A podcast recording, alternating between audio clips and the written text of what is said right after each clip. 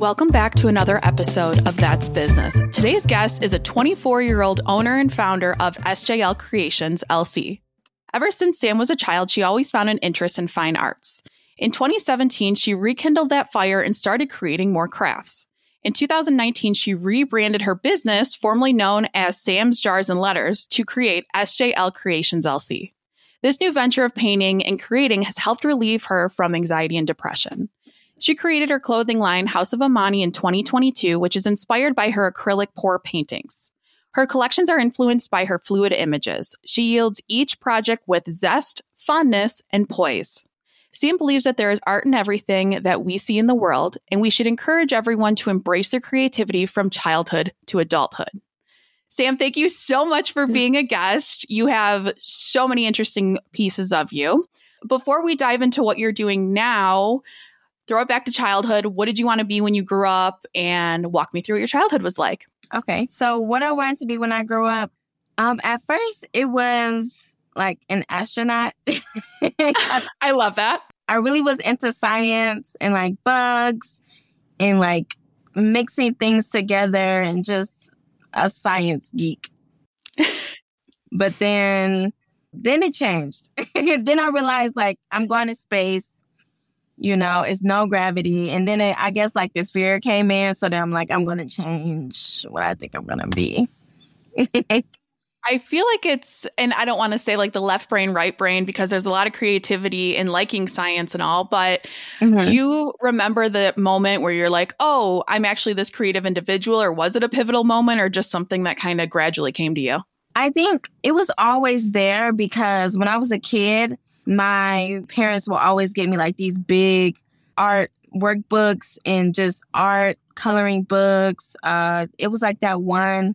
It was like in like a, I want to say a black plastic fold up thing. yes, I know exactly what you're talking about. Mm-hmm. Of like different themes. So I was art crazy. I definitely was a kid that paint on the wall. Uh, I was got in trouble. yeah, definitely. I love that. Going into high school and some of those formative years too, were you pursuing more of this artistic background in high school or when did at what age do you remember it like really coming out? I think it really came out actually when I graduated high school because um, I went to Southfield Public Schools and yes, we had options to take art, but it was not like a requirement. Like you can mostly choose your schedule in high school. So I was like in the acting classes or cooking or TV production, but I never did like painting, drawing, you know, sculpting, anything like that. So it kind of was like a full 180 when I graduated high school and I started painting on my own. And I'm like, why didn't I do this in high school? I feel like it's always later. I always think of that of like in my 20s or even after high school. I'm like, why didn't I think to do this while I was there? I, it's like I'm more fascinating with topics I do now than the classes I had in high school. So I feel that to my core. So I am a huge proponent of mental health and I love that you found this outlet. So, walk us through going through college and figuring out that this is the route you wanted to go. And how did you find that this was a good outlet for you to treat your depression and anxiety as someone who also has depression and anxiety? Yeah. So, graduated high school, I went to AmeriCorps in Triple C FEMA, which is basically, I don't know if you know about that, um, but it's basically like the Peace Corps, but in the United States. Okay. Um, I traveled to Mississippi and I was there for about three months. And then we go to, you can go to three different states. So I was completely on the other side of everything. I was more so on the ground. Um, like we did like sandbagging for communities that flooded. It was more so wow. community service based because when I graduated, I'm like, I don't really want to go to college right now. No. like, I'm not ready for that. Um, I graduated when I was 17. So I'm like, it's not time. it's not time. Nope. So I took, you know, that year off after graduating to do the AmeriCorps and help communities. Um, I went to Mississippi and then Denton, Texas, and I was actually there in Denton, Texas throughout the whole program. So during the program, I'm like, I love helping people, but I'm not, you know, boots to the ground, um, sent like a, you know, a frontline worker. yes. You know? And thank God for the people who are, you know, props to them, but that just wasn't my way of um, how I wanted to give back to the community. So I started like, you know, researching other things I can do, other, you know, passions that I have or that I always have had. And mm-hmm. then I'm just like, let's just create. let's create. Like, you know, that's was something that made me happy because in that time I had to figure out, okay, what makes Samaiyah happy? And then whatever makes me happy, I can pass that along. But if I'm not happy doing this, how can I pass that along? You know, like you're passing along different emotions when you really want to be, you know, positive. Right, so absolutely. I answered the question. yes. Hey, we talk in circles on this podcast, so there's no right or wrong to okay. it. So I'm thrilled with it. Amazing. Now, having that first business of Sam's Jars and Letters. So tell mm-hmm. me what was the idea behind it and what was that business? Okay, so what was that business? I don't even know how I got started. I just one day I think I just had a bunch of mason jars and I said, I'm going to paint them. I'm going to paint them. Why not? Why not? You know? So I just started painting mason jars. I used to do, you know, holiday themed jars. So if it was St. Patrick's Day, I would have a shamrock or I'd do like a rainbow. Um, Valentine's Day hearts. Christmas, I used to do like Christmas trees. It was actually really fun. And then the letters, I would do picture collages. And actually, the picture collages, I made those for my family before I went to AmeriCorps because mm-hmm. I knew I was going to be gone. You know, it's a nine month program. I knew I was going to be gone for a long time. And I'm like, I want to give them something to, you know, remind them of me. And then they were like, um, you should sell these. Like, what are you doing? So I was like, okay. So that's pretty much was SJL. Well, Sam's Jars and Letters first. and then the rebrand. And that's so awesome having supportive family and friends because I feel like a lot, I mean, my journey was kind of 50 50 of starting my own business and this podcast and all. So I love, love, love when people have supportive families or they're the ones that come up with the thought of like, hey, you should do it and push yourself to do it. So that's awesome. Now, with this rebrand, how did you kind of refocus yourself, your products, your business, what you're focusing on to make it kind of under this umbrella of a more creative company? What made me kind of switch gears with the SJL rebrand was I wanted to do something on a larger scale. Because I feel like throughout, you know, years of business, you always want to keep elevating, you want to keep growing, you want to keep doing something bigger and better. So I'm looking up different styles of art. I actually went to art school for a couple of semesters. Love it. yeah. And I'm mm. like, I hate this. it ain't it. It was online. So it was a different, you know, feel. So I'm just exploring different things of how to, you know, do something bigger on a larger scale. And I come across acrylic pouring on YouTube. And I'm like, this looks easy so I tried it out. I loved it. And then, then I just kept doing it. And then, you know, that snowballed into where we are today. I love watching the pour videos for acrylic painting are one of my favorite TikToks to watch in the world. So when we met, I was like, "Oh yes, I am so I love wa- I love watching them because they are just so fascinating." I'm like, "How did you even do that? That's so cool!" So love what you do. Yeah. But with the acrylic painting, and for those of you that don't know, go to Sam's website in the show notes because I was like, how did this transition into clothing? But you make some beautiful pieces. So going through and seeing your website and your Instagram, I'm like, oh, wait, this actually makes a ton of sense. How did you come up with that idea? Because it's completely different mediums, I feel. And just like, I would have never thought that. Mm-hmm. When I was making the paintings, you know, a couple people would come up to me and say, this needs to be on a shirt. I would totally get this on a shirt. And it would mostly be my peers because during that time I was young and, you know, you don't really have a lot of wall space, you know. So it was like, I will wear this instead of getting the canvas. So that put things in perspective. And then I'm like, I don't know how I'm going to do this. Um, I'm not a graphic designer. That's those were my thoughts. So one day I just said, you know what? Let's do it. Let's do it. Let's figure it out. So I YouTube. I love YouTube. Okay. I love YouTube. Absolutely. I learned so much. Yes. You can learn how to build a, your own house and a car. You can. yes. So I went on there and I said, you know, how can I transfer my paintings to clothing?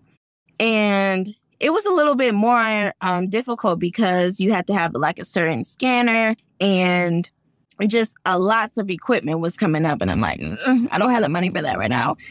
So I went on Photoshop um, and then I just started creating. Like, I didn't look up how to do Photoshop, but I did take a class on Photoshop. I will say that in college, I took a class on Photoshop, but I just started like doing it. And then I just kept doing it and doing it until it got better. Now they're on clone. I just love your nonchalantness, or you're just like, I'm just going to figure this out. And have you always been this type of person? And the reason I say this is because I know I was my own mm-hmm. worst enemy. I was like, I can't run a business. I can't figure this out. I can't do this. But you're just like, I'm just going to figure it out. And I love that. But what do you attribute that characteristic to? Or is that just who you are and you've always been that way, which mad props. And I'm very jealous. I don't really know. I think it didn't come from anybody I know. That's a fact. Yes. My mom is a social worker with a master's degree. My dad is a teacher with a master's degree. My brother has a master's degree. Like we're very school oriented in my family. And when I did something completely different from everyone, um, it was like, oh my God, what is she doing? How are you going to live? Like, it was like clutching their pearls type of situation. and I don't know. I think it's really just been God because I'm very into um, you know, Christianity and my spiritual journey. So I really just feel like God has been doing this for me, honestly. Because if it was up to, you know, the humans, I probably would not. not the humans. wow, that's awesome. Funny enough, I also was 24 when I started. Well, you were even younger, but I love that you said 24 because that's kind of like my age I was when I started my business. And I know sometimes people say, like, oh, you're too young. What do you know? But in your experience, have you witnessed people that have said anything like that to you, or what's been your experience being a young business owner with other people, or what their reactions normally are? Being a young business owner, I think it is.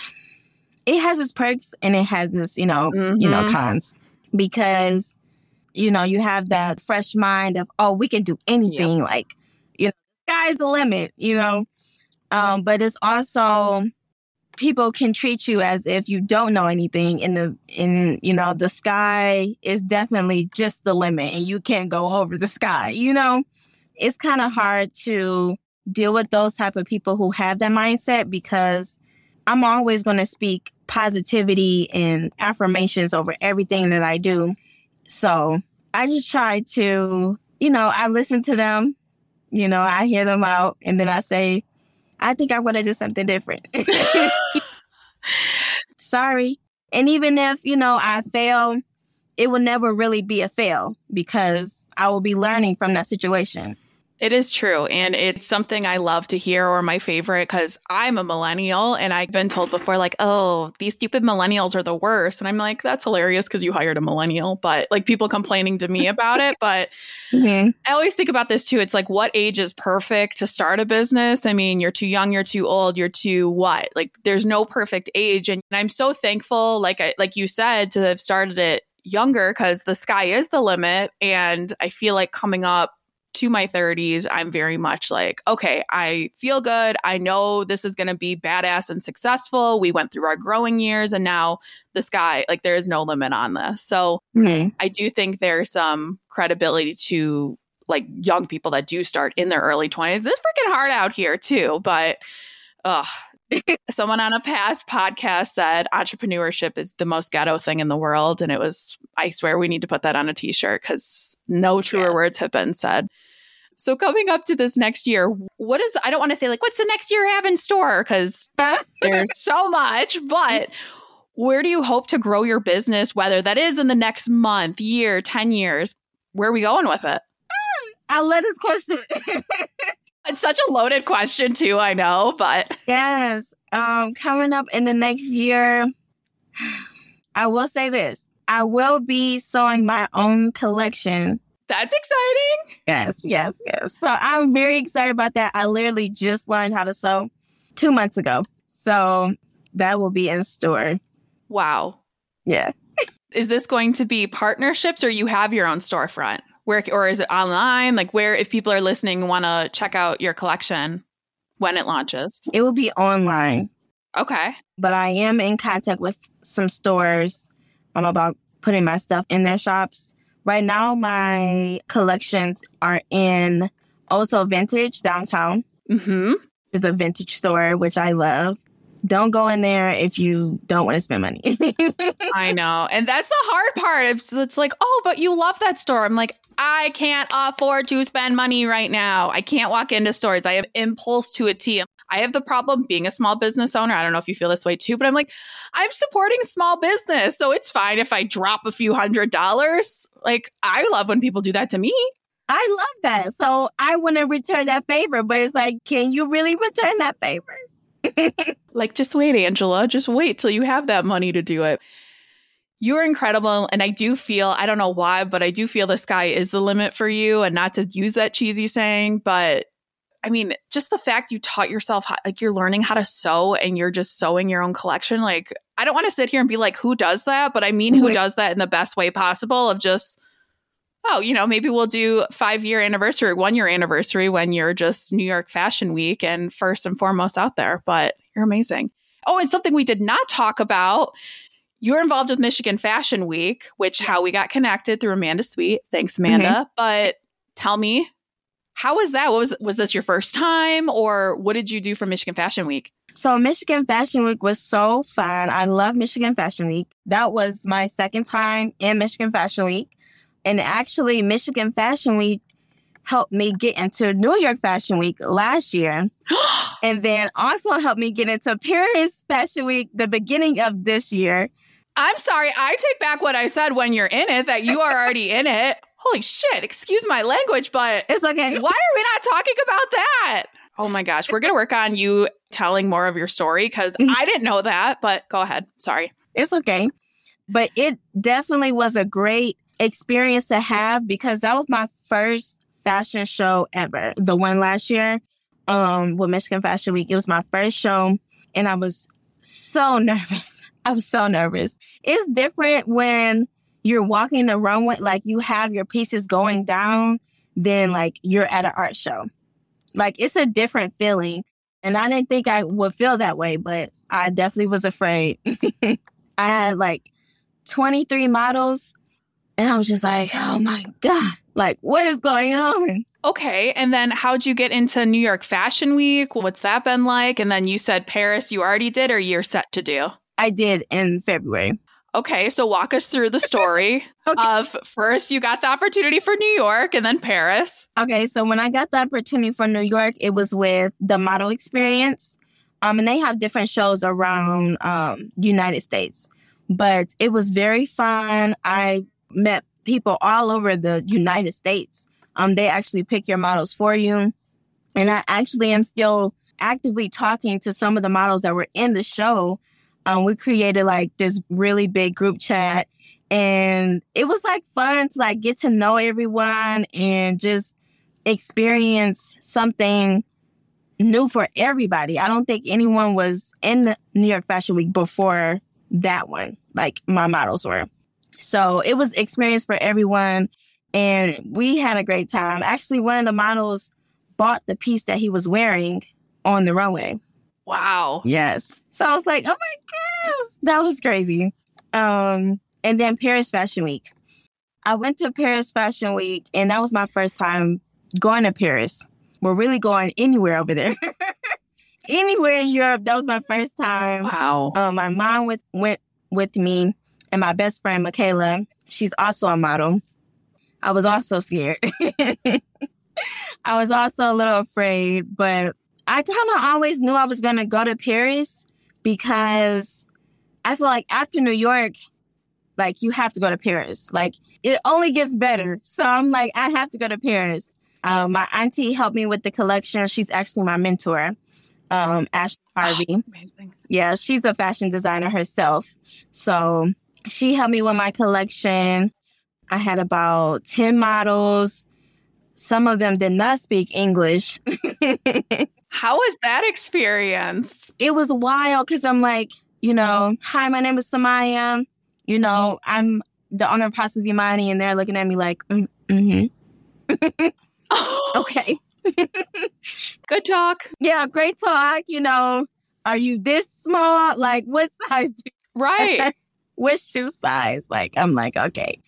So a couple models did not speak English, but it was a great time. I had a blast. I was there for a week. Um, the food was amazing. I'm still thinking about it. Um, I would be too. Whew. yeah. And it was great. It was really great. I really loved every moment of it. Yeah, we need to put that in your bio that your pieces have been featured in Michigan, New York, and Paris Fashion Week because it's Yeah. kind of a big deal. So we're going to work on that after this Okay. uh, recording. so you have a lot of exciting things. I mean, the fact that you've accomplished this much already in your career, I mean, what's the next 24 years going to be? You are going to be on billboards and you are going to be all over the world and you're already getting there. So, Yeah. wow. Whew. I have so much, so much. I'm just like blown away, like star, like starstruck, and just can't form words right now. This is amazing. But as we wrap this up, Sam, what advice do you have for listeners? Because I feel like you you'll have a few pieces of advice. Of course, of course. Okay. Number one is believe in yourself. Believe in yourself. That will get you through anything. Okay. Now, if you're Christian or if you, you know, um, practice any religion, have a relationship with, you know, whoever you are praying to, whoever you, your religion is based off of. Um, have that relationship. Also, I do want to say, take risks. Live your life take risks. When I say take risks, I mean do what you feel is best. Even if it's against the grain, even if you don't have the money, because money is very minute to the greater scheme of things. You know, one minute you're up, one minute you're down. But that doesn't have to matter if you're putting in that work. And everybody's story is going to be different. Literally, nobody's story is going to be the same. Oh, Samaiyah, you are incredible. This has been a blast. I can't wait to continue to watch you blow up because you clearly are going to. but for those of you listening, if you want to follow Sammy on any social media, buy from her collection, head to the show notes. And thank you again for listening to another episode of That's Business.